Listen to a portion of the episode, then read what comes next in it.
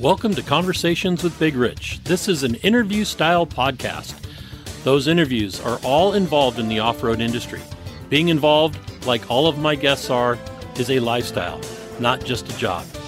I talk to competitive teams, racers, rock crawlers, business owners, employees, media, and private park owners, men and women who have found their way into this exciting and addictive lifestyle. We discuss their personal history, struggles, successes, and reboots. We dive into what drives them to stay active in off road. We all hope to shed some light on how to find a path into this world we live and love and call off road.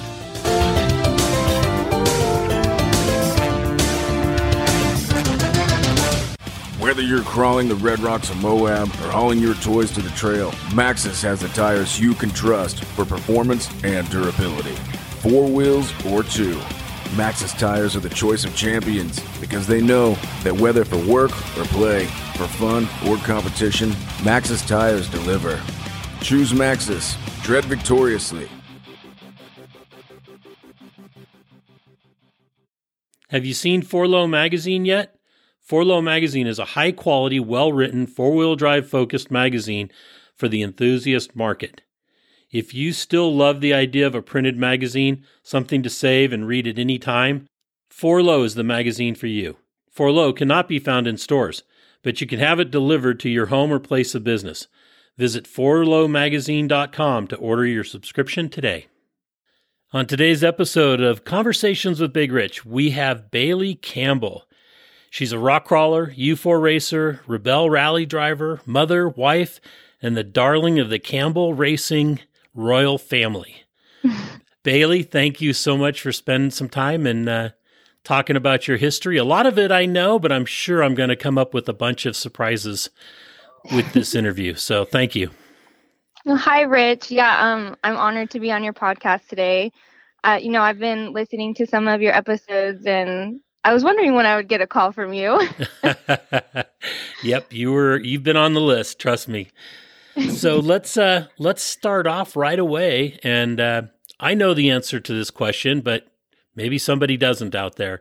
Where were you born and raised?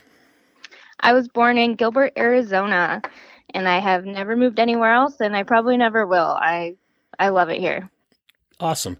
And you are now, I'm going to make a guess here, 23? No, 25. 25? Oh, girl, now I'm really feeling old. we, Shelly and I were talking about this morning, and I said, She's 22. And, he, and Shelly goes, No, she's got to be older than that. And I'm like, No, it can't be.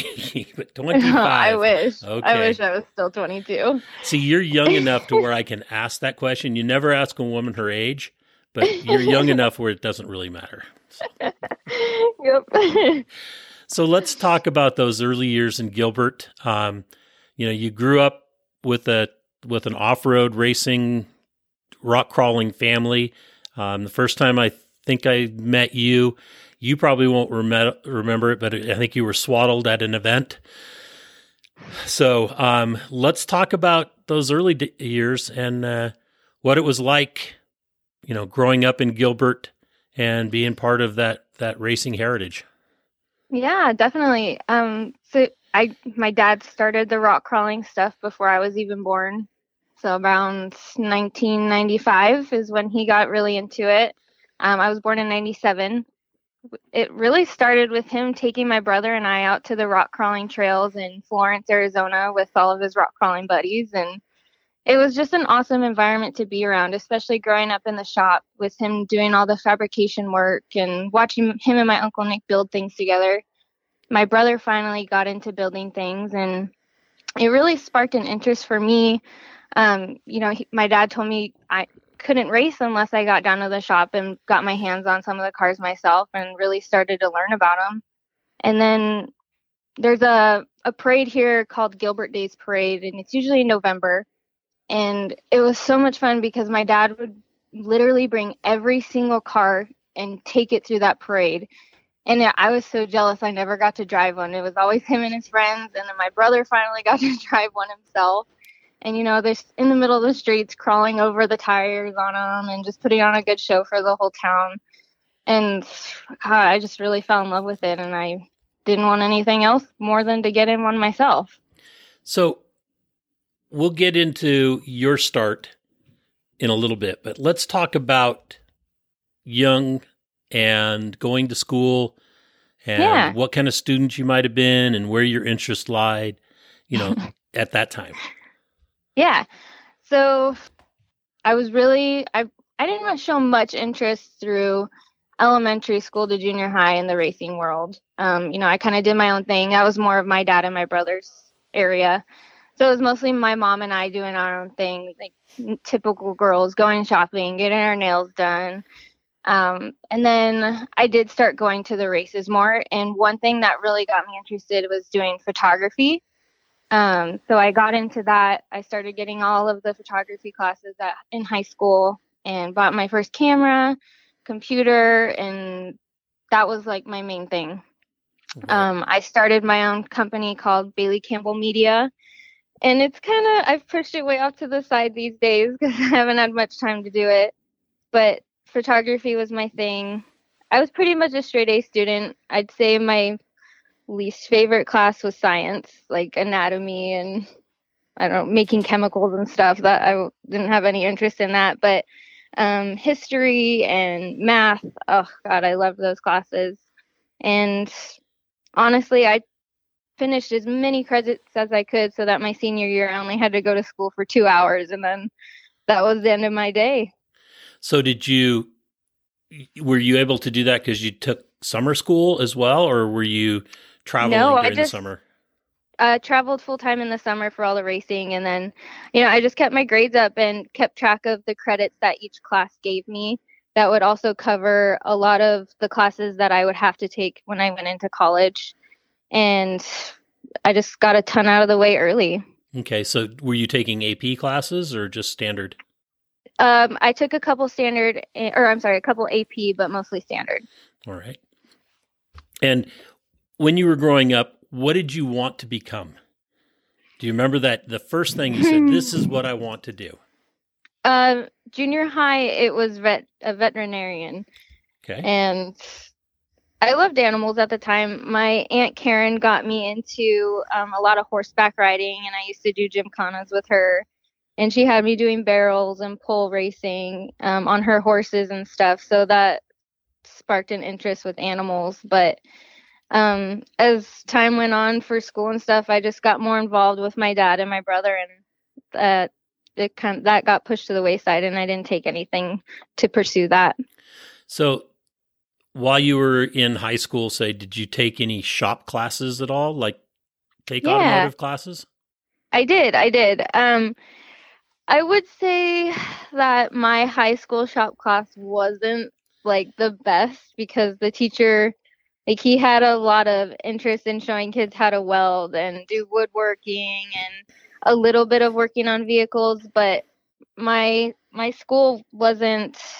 I, I don't know. Didn't have quite the budget to really spark more interest in kids that like it should have for something like that. I, I understand that they, they took the focus away from from uh, hands-on type Exactly. stuff, Yeah. you know, and, and put it more toward technology, right? Yep.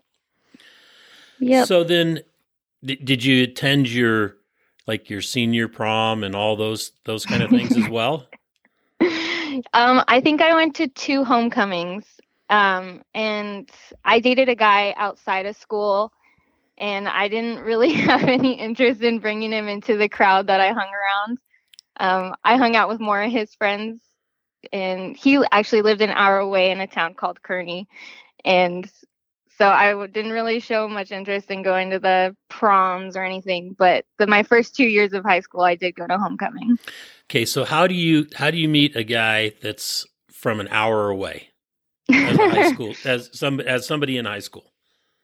So I think uh, his name is Eli, and he came down to the shop looking for a job here um, as a fabricator and to get his hands on some welding and learn more from my dad because he did follow my dad's racing career. Um, and then he ended up taking a job here, and we started dating. Ah, okay. I do, I do remember Eli now. Okay. yeah. and he he pops around every once in a while and helps us out still. Good. Awesome. So when you finally got a chance to come out and rock crawl, because I think that's what you did first. Um, Yep. Do you remember which event it was? Was it uh wait Was it. Congress? it Cortez? Oh yes, it was Congress. Yes. Yeah, I I remember, remember- Cortez because that was while you were racing as well. Yes. it was Congress. Okay. I remember uh doing it in my dad's unlimited buggy and trying to help him roll it over back over on one of the courses. that picture just popped up recently. Really? so you were out of the car trying to lift the car. Yeah. That's a lot of effort um, for such a, a tiny person. I mean, Yeah. I don't think I was doing much of anything there. but being the crowd favorite. Hopefully. Yeah, I think that you always have been. That's the impression I've always got. Is everybody everybody's always pulled for you. Um, I mean, everybody loves your family. You know, your brother and your dad, um, and especially your mom. But you are the, like I said, the darling of the royal family, and uh, people really want to see you succeed. It's much appreciated. It really is. Do you uh, do you ever feel that uh, that that's a lot of pressure? No, I don't feel much pressure in that aspect at all. Um, you know, my dad has always taught me like to be respectful and never take anything for granted. You know, I've he's taught me how to work for something that I really want and I feel like I've done that. Right, because like you said earlier, he he required you to come down and work in the shop before you got a shot at it. Yeah, exactly. And is that to to prove that you really want it, or do you think it's to just give you the hands on so that you know what you have to do and maybe how the car handles better and all that? What do you think? I think it's I think it's both. You know, um I don't think he just wanted me to work on it to like put in my effort or whatnot, but to sh- make sure that it's actually something I enjoyed doing. It, like it was an interest, not just quite a hobby, but something that I would want to keep going at. Right. But then it also taught me the fundamentals of how the car works and um, little things to watch out for during a race. Like, oh, you need to watch your temps. You know, if the car feels this way or it's upset going through the whoops, like throttle it out. Don't get on the brakes right away. And that's also something that my co-drivers have taught me tremendously. Okay. And uh, which do you? I, I know what the answer is going to be. I'm going to be disappointed. Which did you did you enjoy more? The racing, going fast, or the rock crawling? Uh, actually, I truly enjoy the rock crawling. Oh, I think you just you just made my day. really really i think because i started out in it that technical stuff it just oh my god i can't tell you how much i love it that's one thing at the hammers and even our last race like they kept telling us like there's going to be real rock courses you're going to be winching you're going to have to have technical stuff going on and i was just so excited because that's i feel like that's what i'm good at you know?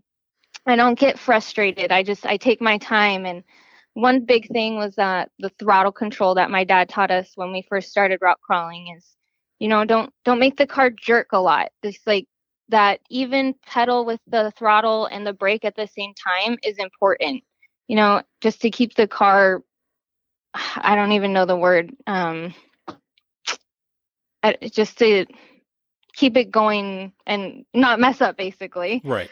but yeah the rock crawling and the technical aspect of it has always been my favorite I'm so happy to hear that. You've made you've made me very happy.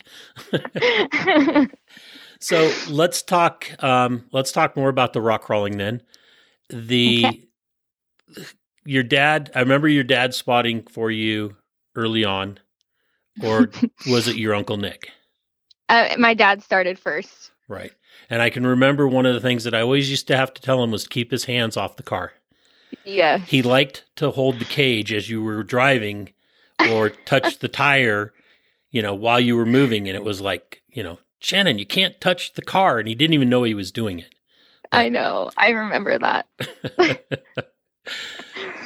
So- yeah he he was so he was my first co-driver and I loved him being my co-driver, or I'm sorry, spotter. But I think because we work on the cars together tw- around each other 24/7, we had that that bickering problem like he said I should go one way when I thought I should be kind of throttling and going the other way.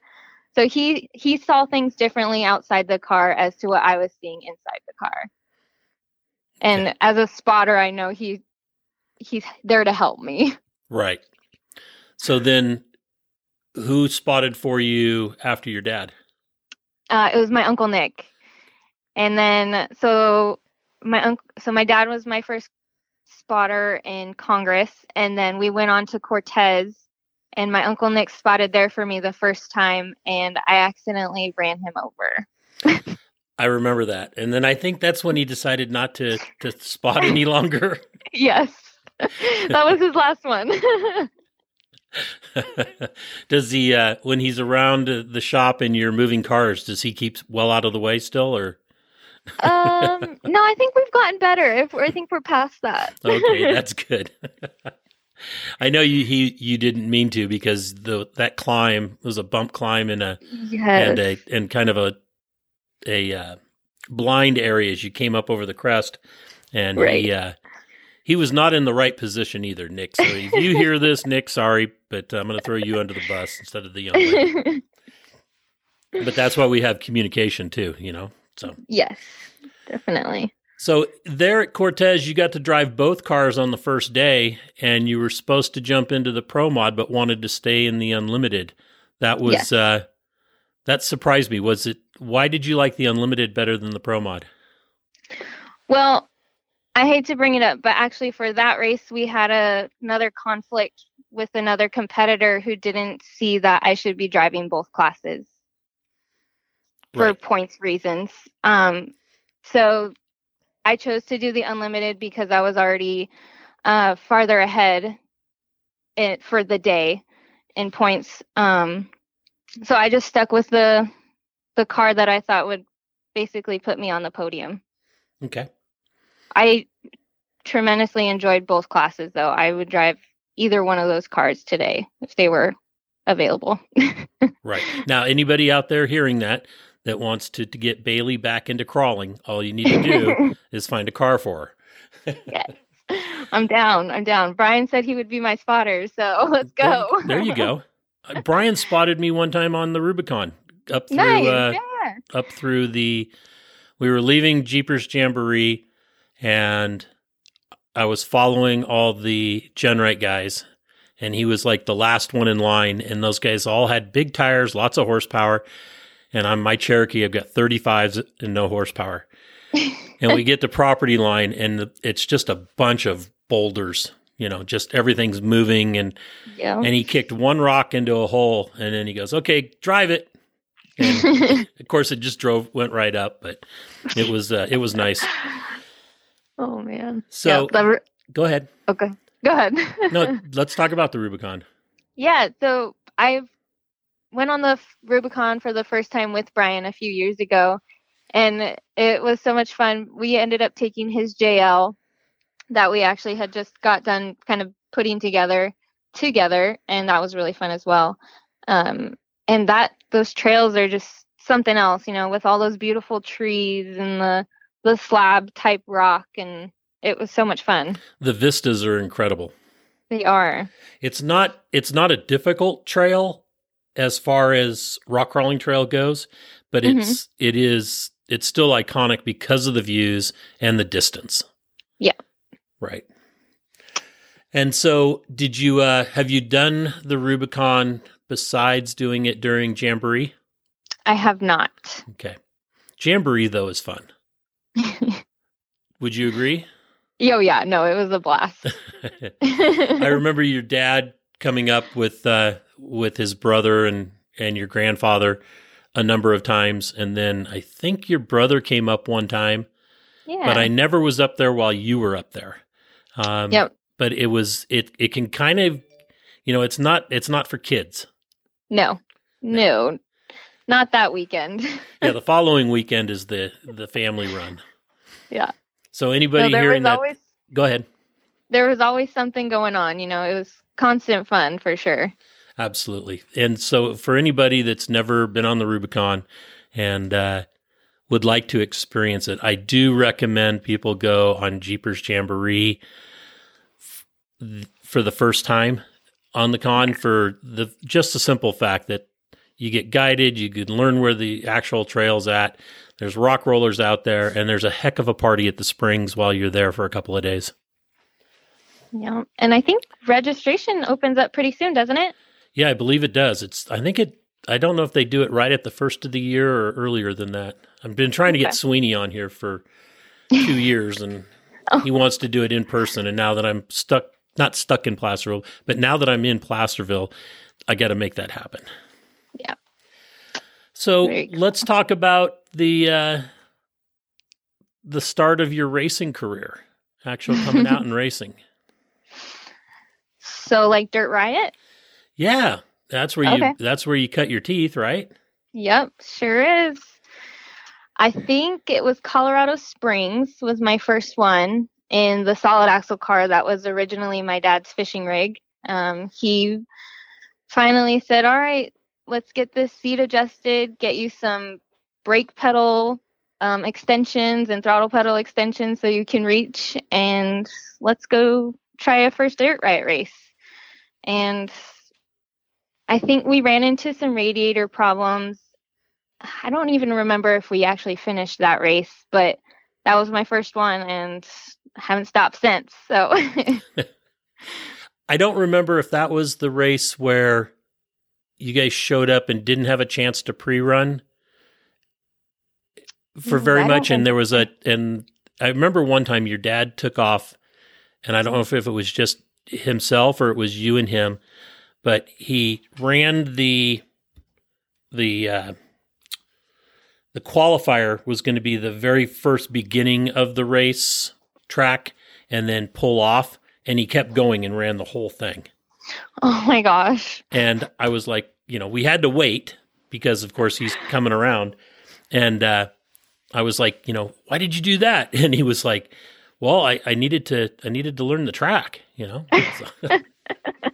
So, I was like, well, that's not the time to do it. oh, only my dad. Yeah. so, one of the things that I've noticed about you is that you're you're very smooth. You're not on and off the throttle um, as much herky jerky throttle as I've seen a lot of the guys. You know, they're just hard on into it into a corner. They break hard and then they power out and it, they look like they're going really fast, but all of a sudden when you see those qualifying times, you know, you were you were there. I mean, that I noticed that in in Moab was probably the first time I really paid attention to it. Cuz after you after, as you were qualifying, I was like, yeah, that's not going to hold up. That was that time wasn't very fast. Cuz you just looked so smooth out there. It was just like you weren't on the throttle enough. And I think he ended up th- qualifying like second or third, and I was like, "Well, I was wrong there." was that is that intentional, or do you do you like to be you know smooth as fast? I believe, but um, is it is it what was taught to you? Because your your brother certainly doesn't drive that way. yeah. Uh, so my dad's biggest thing was always throttle control, especially with the rock crawling stuff. Um, and then I think it, it kind of just carried over to anything desert as well. Um, I think it also helped that he was in the co driver seat for a lot of my first dirt riot races. And he was saying, you know, like, go, go, go, or like, slow down, slow down. And then he would, his biggest thing was always give it finesse, always do finesse. And that would be coming out of a corner or going over a rock pile that might have been in the middle of the course or something like that. So it was definitely something taught and it has stuck. So And I, I think that it that it's shown to work, especially for yeah. you. Yeah, like you said, smooth is fast. So let's talk about those races. Um, the Dirt Riot races like Moab. I know that that was a special moment by the by the time the awards came around, but talk about that racetrack. Moab has always been my favorite. Um, I wish we raced there more often. The rock crawling combined with the miniature like short course jumps and stuff. I just feel like we've had so much so many memories there, so many problems and so many good moments that it's it's just always been one of my favorites. Um I wish I could remember more of my races there during Dirt Riot. Uh but definitely my favorite place to be. I think it was your first podium. It was, yeah, with my dad. Yep. And your dad could hardly talk. I have the picture of him crying and hugging me. that was an awesome moment. And those are the moments that that we lived for that we live for is seeing that with especially you know, we're not doing the Dirt Riot anymore, but with the rock crawls, we have a lot of young ladies and young kids out competing nowadays. I mean, I got kids yeah. as young as five years old out rock crawling now. And That's so cool. It it really is. And you're you know, the one of the things when the parents call me and say, Hey, I want to get my kids started, and I say, Okay, first thing is is who's spotting? And they'll say, Well, I'm gonna spot. And I said, Okay, remember that if you yell at your kid, I'm yanking you out. Not your kid, but I'm yanking you out. Yeah. You know, you have to communicate but not yell. Yes. Because, That's a great rule. I like that. You know, parents it it's from coaching sports, youth sports. I used to see coaches and parents yell at their kids and the kids just shut down. And yep. it's like that's not the way to do it. So I I didn't I wouldn't let pay people uh, you know yell at their kids. Um, I wish I could get that to happen between husbands and wives or boyfriends and girlfriends. um, you know, there there was a lot of that going on too, the yelling. But you know, that's they're adults; they can figure that out. Yeah.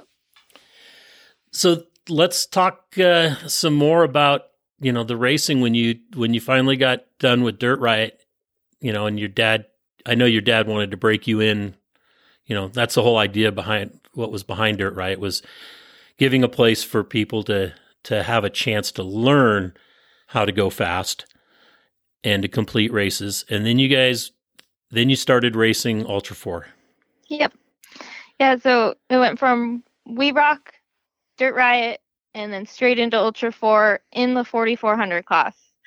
Um, and as my dad always says, he's throwing me in with the wolves to learn. So, how intimidating? I mean, it's that? working. Uh, you know, I didn't really find it very intimidating. Um, I think having Brian Miller as my co-driver, you know, he's always kept me pretty calm, and everybody says he talks your ear off, but not in the car. You know, he's he's pretty quiet. He tells or he talks when he wants to or needs to, and you know, he helped me figure things out. And now he always says, you know, I barely talk at all because she's she just knows what to do. Right. That's that's awesome. I you know, I'm I'm going to be interviewing Brian today after your interview, and when I was communicating back and forth with him, I said, "Yeah, I'm I'm going to be uh, interviewing Bailey before you," and he goes, "My Bailey." oh, Miller. Yep, Miller. he is quite the character. He is. Gotta love him. So let's talk. let's talk about you know the um, until we get into specific races here about you and Brian. Um, okay. How did how did that all transpire? Let's see. I think it'll be about I've already lost track. It's terrible. About four or five years now that we've been together this November.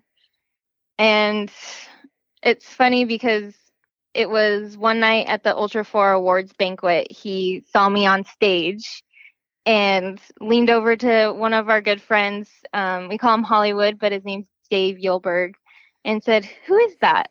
And said I was very beautiful. And, you know, Dave has always really watched over me because, like, I'm his own daughter. He has two girls of his own.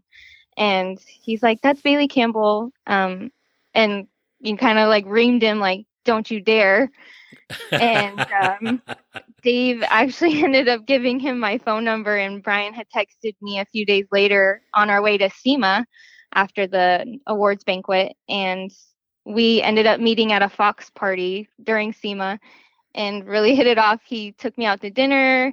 Um, we went out on the skyscraper and did the drop thing or the needle, whatever it's called in Vegas. Right. And just been together ever since. he actually came down after SEMA to help us get ready for Baja and um, decided last minute he was going to go and help us pit. And yeah, we've just been together ever since, and I wouldn't change it for the world. So, how many people did that same threat to to Brian about you? I know I did. oh, so many people. I was getting messages like, "Hey, I hope you know I messaged him to let him know that if he hurts you, he's a dead man." uh, how did that feel? Even my knowing, mom. Oh, it was your mom. I know she smiled big time when I said it at the Hammers when you guys walked up, and I said, "You know, hey, Brian, I've known you for a long, long time." Which I have, you know, I've known him yeah. 20 plus years, but I was like, you know, but this girl here is like a granddaughter to me, you know, so don't mess this up.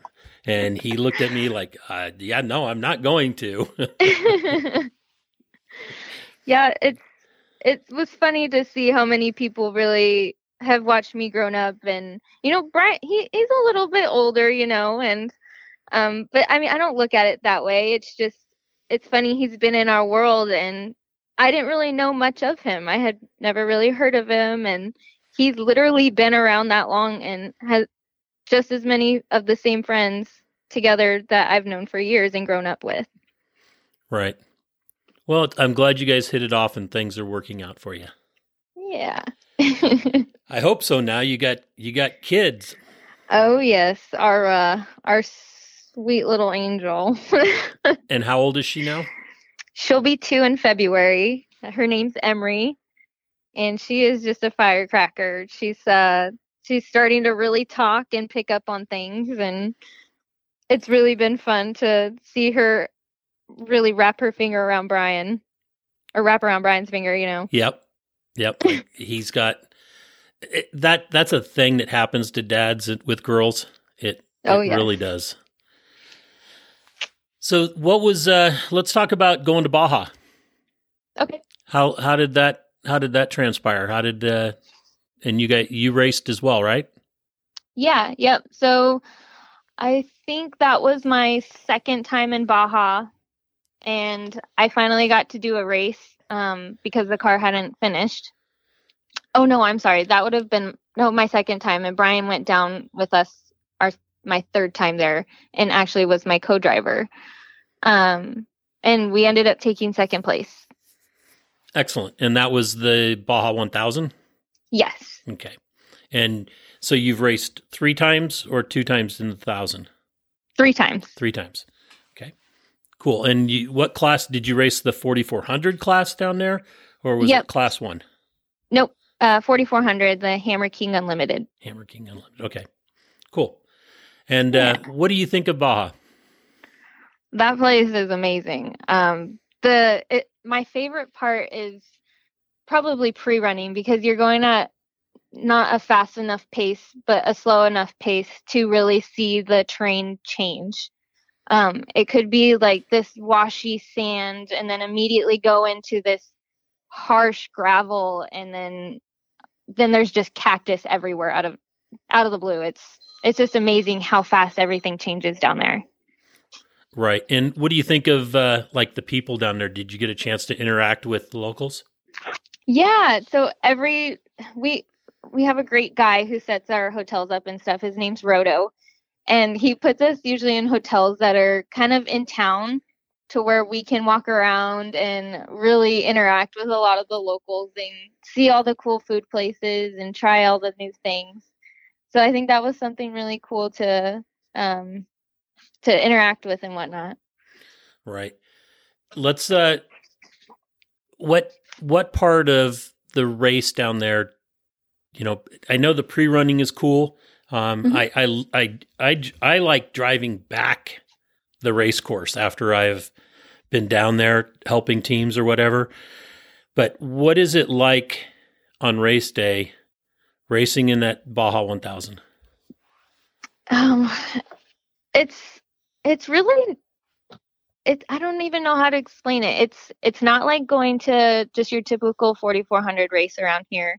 in the states. It's it's something you have to really prepare for and have tons of checklists and once you get down there like a little bit of weight drops off your shoulders and then finally when race morning or race night whatever time you're going um it's kind of just you feel relieved that you're finally in the car and it's still in one piece and you're moving um and then your main goals are just to keep it together so that you get to the finish line because that's one of the biggest things in Baja is finishing the thousand, no matter what place it is. Right. You know, like they say, you have to finish first before you can. You have to finish first. You have to finish before you can finish first. Right. Right. Right. And, and crossing that finish line is is always the goal in a race that's that long. Yeah. And what was it like co-pilot or having Brian co-pilot for you down there? It, it was a very long race, and I can tell you that we only bickered once, and it was 50 miles before the finish line. And because our GPS stopped working, he couldn't tell me when the turns were coming up at a certain time that he liked, and he thought I was going too fast into the corner and needed to slow down. so but that was like the only time we argued and it's just funny telling that story because I feel like Brian and I we clash very well and we can read each other's minds and as well as Miller's and we just we we all know what's going on no matter what seat we're in. Excellent. So the when you when you're 50 miles from the end and you're thinking about you're that close um what what's going through your mind as you're as you're getting closer and closer to that finish line? Oh, I cried. My eyes were watering and it it's just a huge accomplishment in its own because the 2 years prior to that we hadn't finished because we had issues with the car and it was always before I was actually getting in the car to do my part of the race. So it just made it that much more emotional to finally be crossing the finish line. And in that last so you ran the last leg. Mm-hmm. Did you have a chance to to get a lot of passing in? Um, maybe not within your class, but maybe other classes. Yeah, we did. We did. I couldn't tell you what classes we passed, um, but yeah, there was still quite a few people moving in front of us that we did end up passing. And what's it like passing down there? Because I know that that the trails that they put you on, roads or whatever you want to call them, they're not necessarily really wide until yeah. you find like the silt beds, you know, which get, yeah. then become miles wide. So yep. what was it so like trying to get around people? It was a little sketchy, I can tell you that. Coming in on the farm roads, um, where we also had speed limits, and then it would be wide open, and then go back into speed limits. It's you only have so much time to pass too, so you really had to watch on the GPS where you had those openings. And it could get a little sketchy and especially we were racing the last leg so it was daylight. Um, there's still a lot of spectators out and that was the biggest thing that i was always worried about and still am um, was always me hitting a spectator. Right because one of the things the, my first time down there i was with bfg and working one of their pits and we were we were we were expecting the the motorcycles had already come through. We were mm-hmm. expecting mm-hmm. the trophy trucks at any time, and we were near Catavina, and they're in a canyon, and they come out toward us on the road to to to fish camp, and they we see all these lights coming, and it's like, all right, you know, here come the trophy trucks. Man, they're a little early, and it happened to be a bunch of the locals in a pickup truck with big high powered flashlights and lots of lights on the on their pickup truck, but there was like four people in the cab and eight people in the in the bed of the truck going down the racetrack. Oh my gosh. At night. And after they passed, probably 10 minutes later, all of a sudden you see the it looked like a city coming through the canyon and it was the mm-hmm. first trophy truck.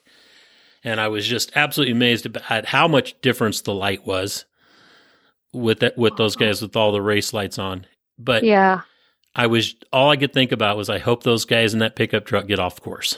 Yes. Oh man.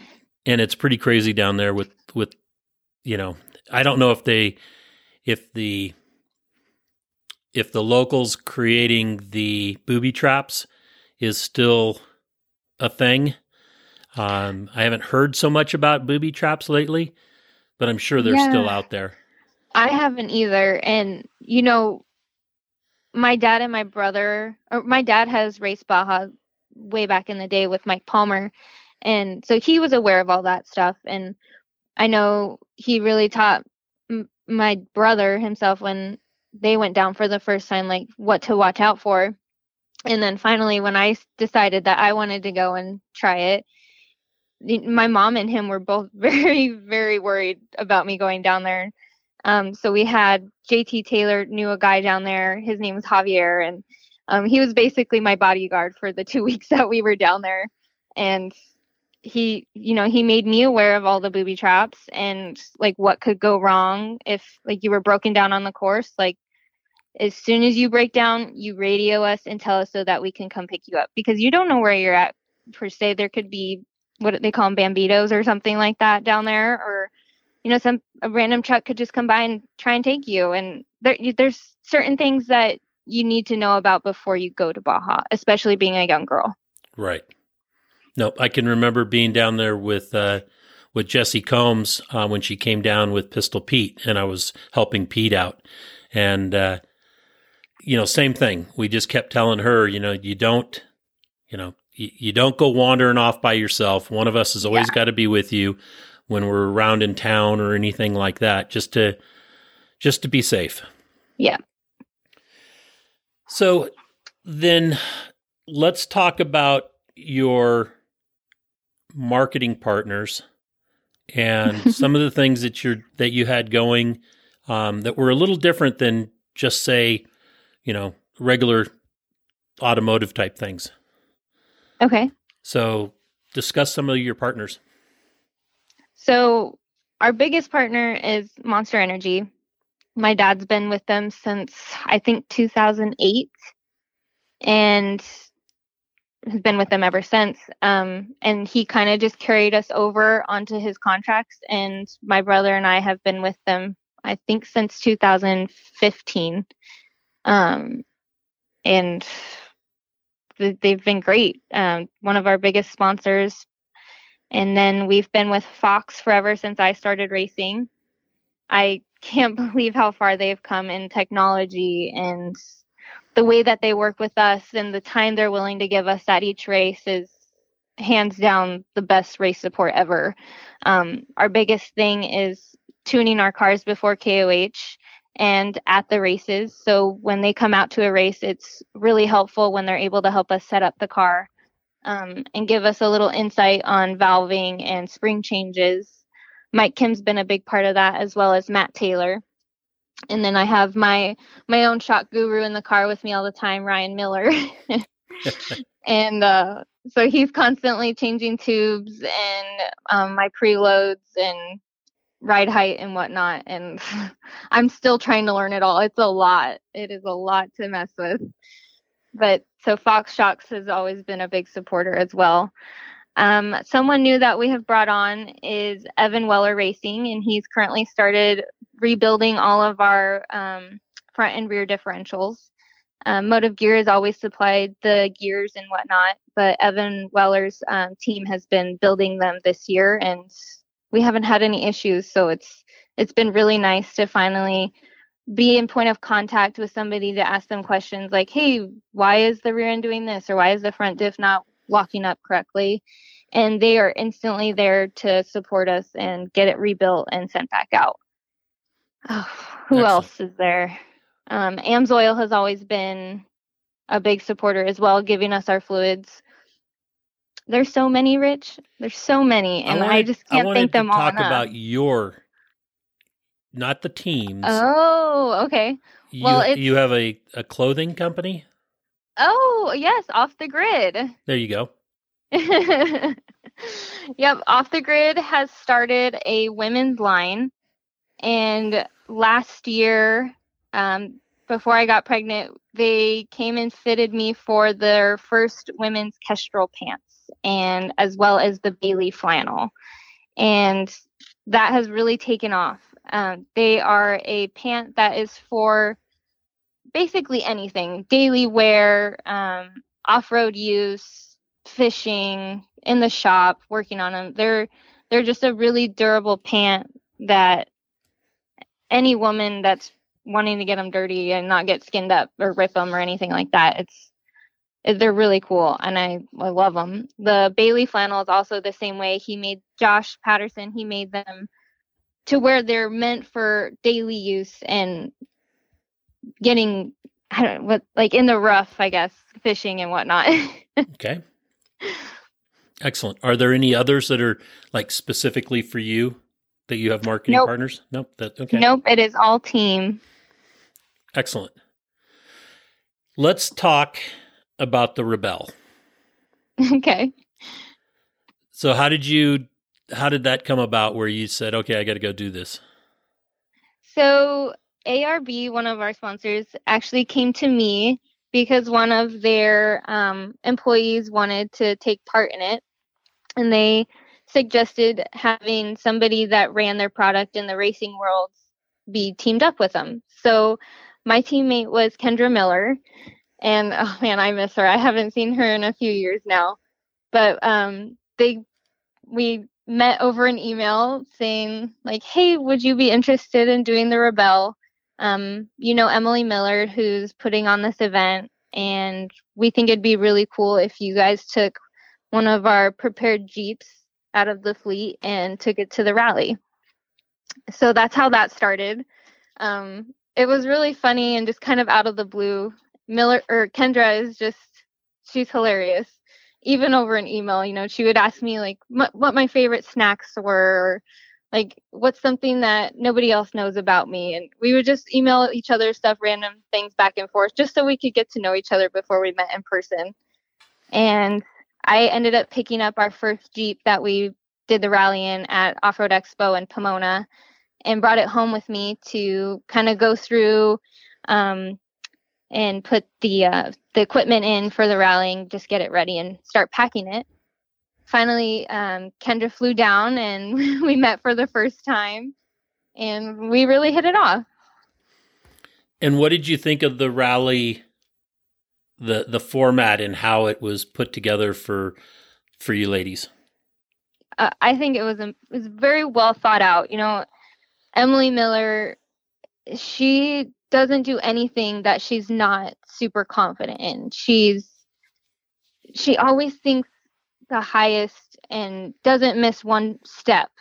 It everything just seems to be really perfect and she I think has really planned the rally out and just made it so much fun but technical and willing to do over and over again. And how many times did you get a chance to run it? I've done it twice. Twice.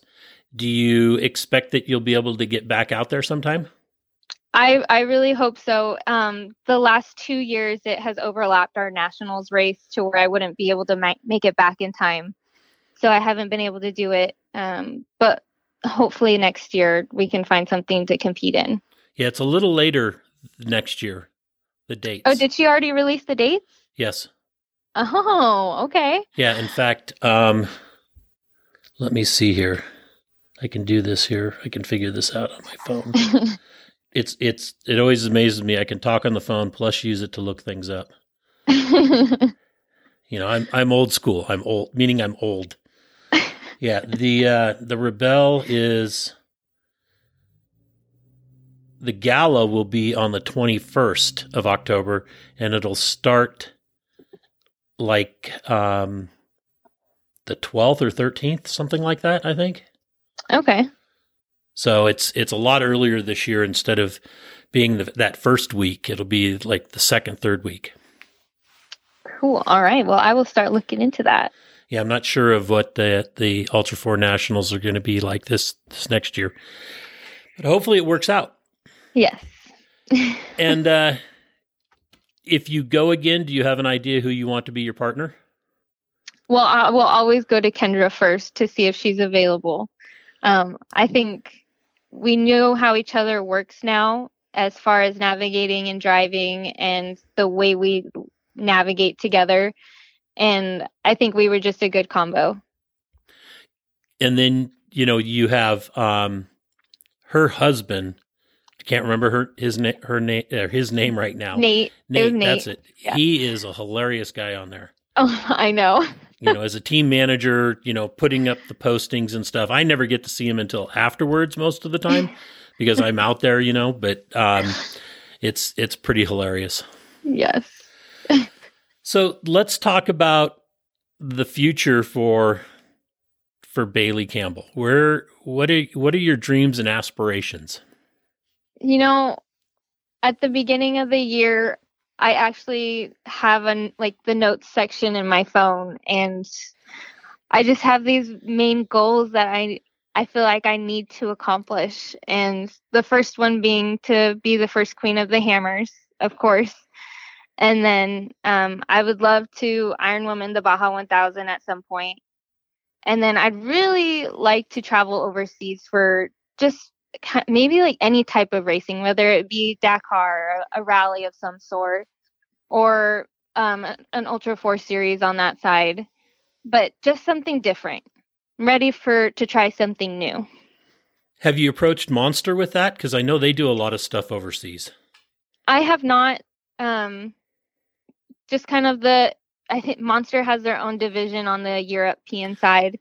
Um, so I just I've never really gone forth with that. Okay. Okay. And uh, what about besides the racing career? Um, I know you guys got into a house and got it remodeled and all that kind of stuff. Are there are you planning on more kids or is one enough? What's the what's the what's the goal there in motherhood? You're still No. young at 25. I one and done. I am One good with done. one little girl.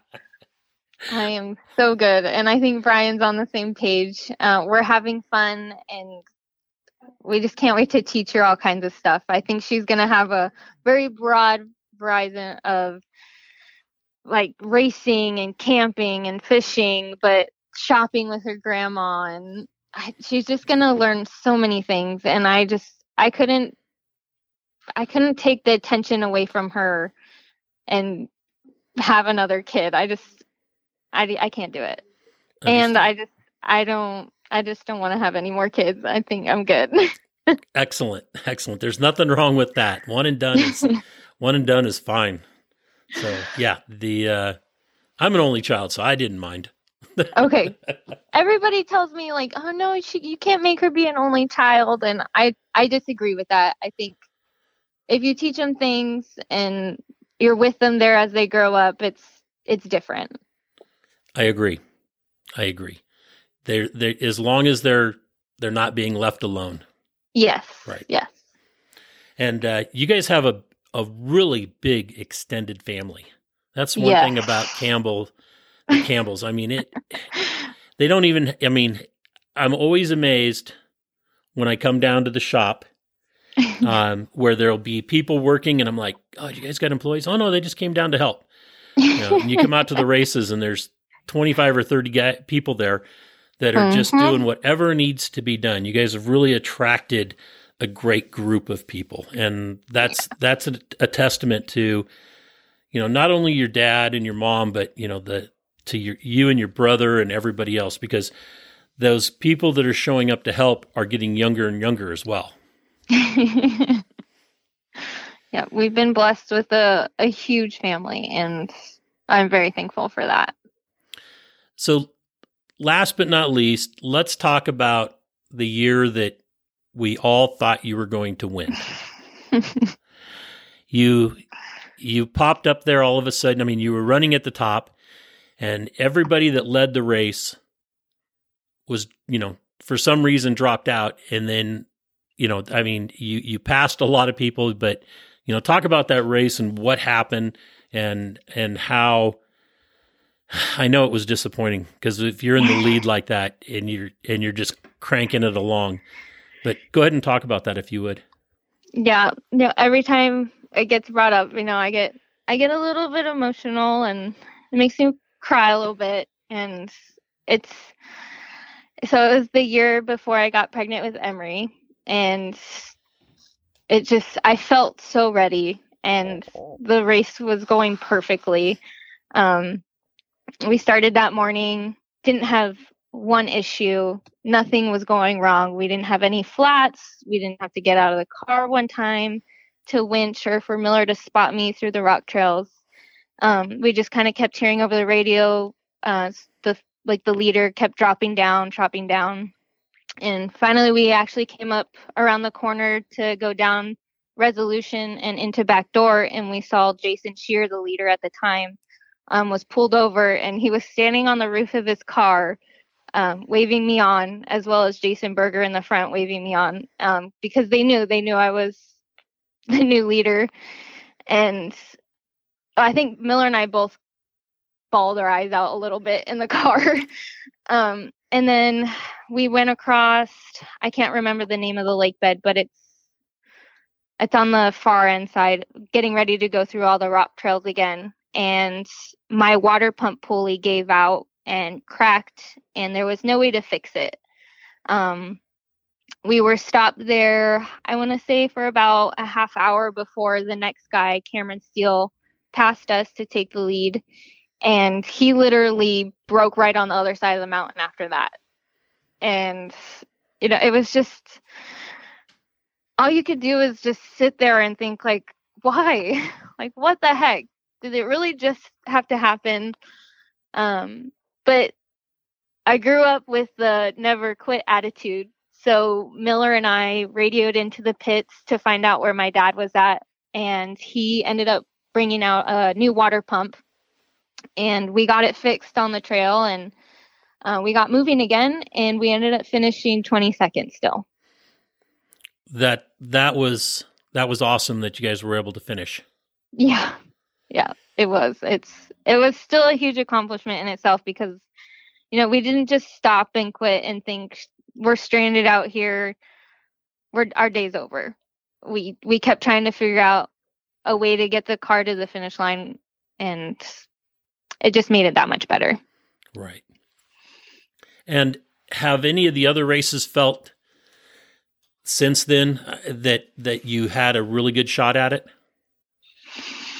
Um, the one year that I finished fifth, um, as with Terry Madden as my co-driver, that that day was perfect. Um, I know the leader was way ahead of where we were at, but that race was just going so well, and it it just felt really good. And what have you learned? What have you learned from your your navigators, and especially for for something like King of the Hammers, which I would imagine also translates over to Baja. Yeah. So every co-driver has been different, and I've been asked this question a lot lately. Um, you know, I have Miller, my rock crawling guru. Uh, he I love it because he loves the rock crawling too, and it's just so technical and fun between both of us. Um, and then I had Terry Madden, who was great in the desert. He he taught me where to pick up the pace and where to knock it down a notch when I was getting out of hand or the car wasn't settling right. Um, he kind of just kept me on my toes a lot, and he helped me finish a lot of my races. Um, my dad always was, you know, keep your finesse don't break the car early. Like keep that attrition to where you're gonna make the car finish. Um, my brother's even been my co-driver a couple times, and he was more so him and Brian were more so um, about helping me figure out when I needed to shift. Um, because a funny fact, Ryan Miller and Terry Madden both had to shift for me for the longest time in my solid axle car because when I was first learning, like I didn't know how to listen to the RPMs and when to shift and when to downshift when we're hitting going into a rock section and whatnot. So that's always something really embarrassing to tell because it's I felt kind of helpless when that was going on. but then um, they finally said, "Okay, you need to figure this out." It's uh it's a little hard shifting from the passenger seat for you.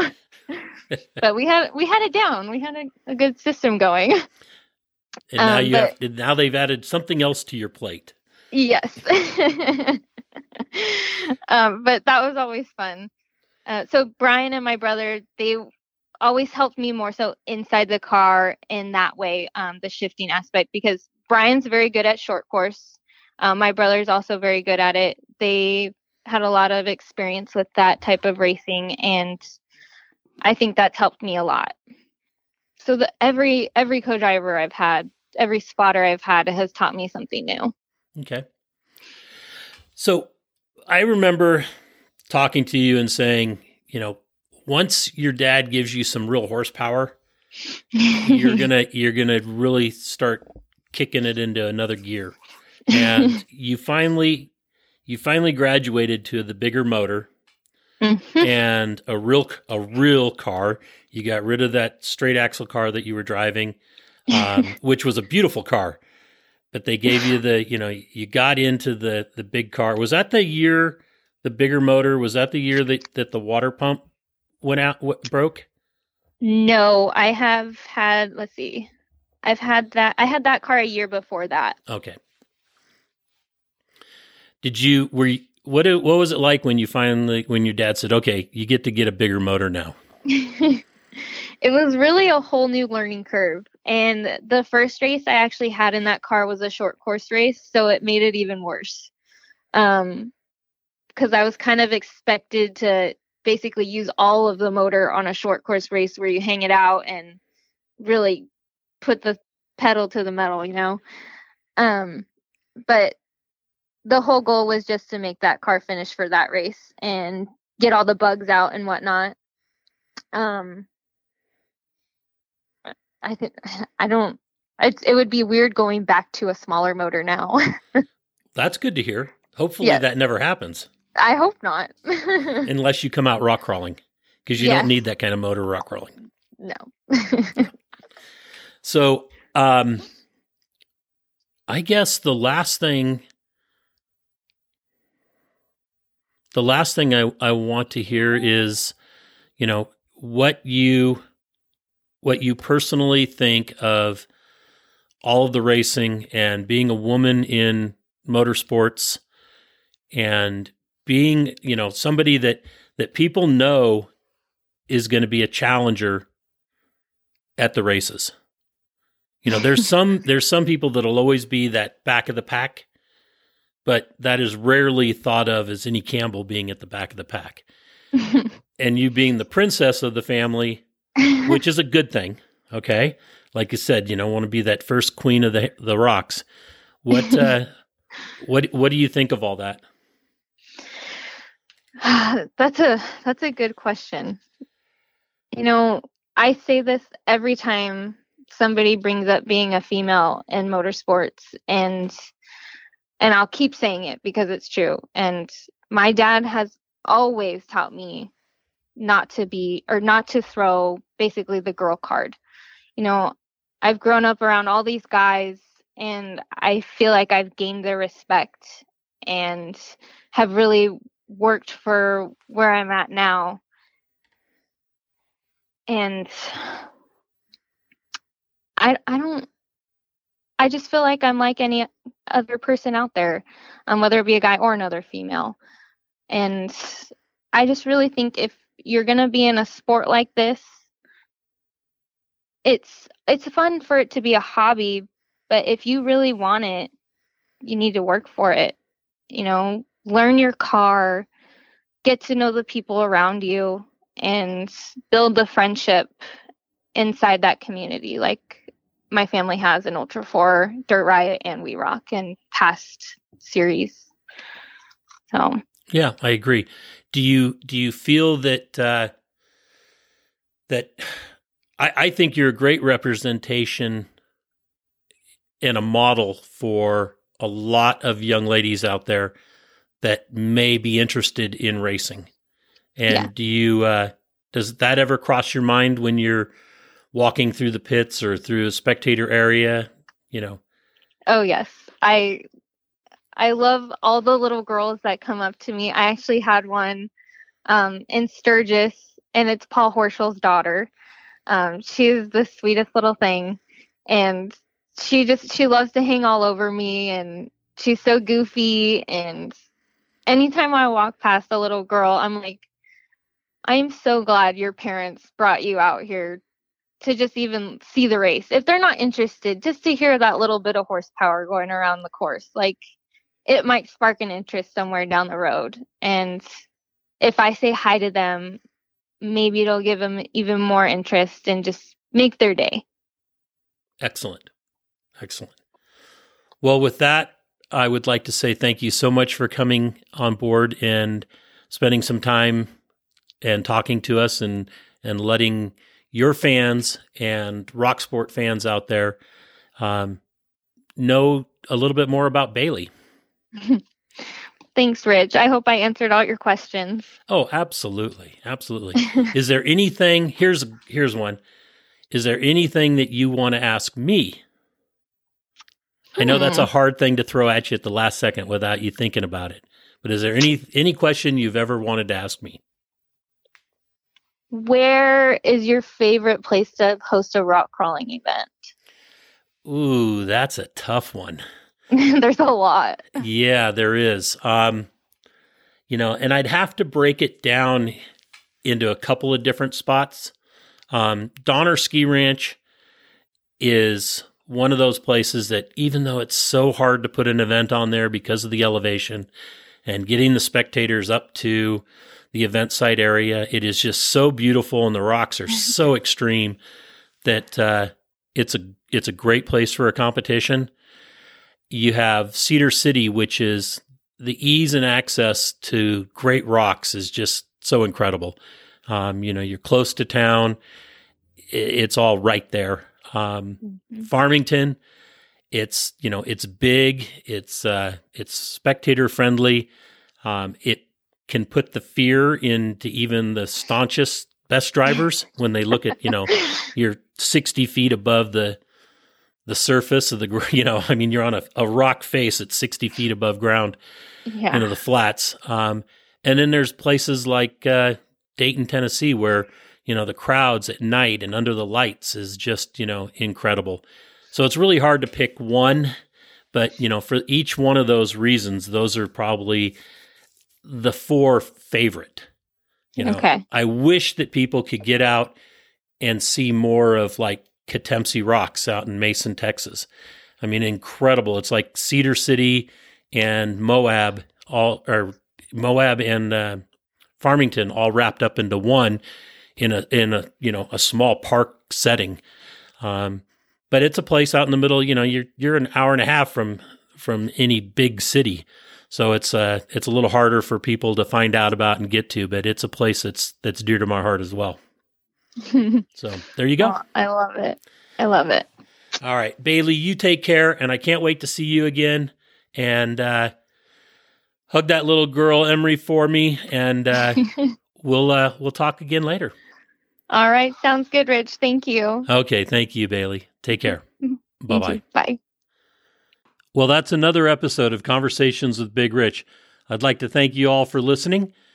If you could do us a favor and uh, leave us a review on any podcast service that you happen to be listening on, or send us an email or text message or a Facebook message, and let me know uh, any ideas that you have, or if there's anybody that you have that you think would be a great guest, please forward the contact information to me so that we can uh, try to get them on. And always remember, Live life to the fullest. Enjoying life is a must. Follow your dreams and live life with all the gusto you can. Thank you.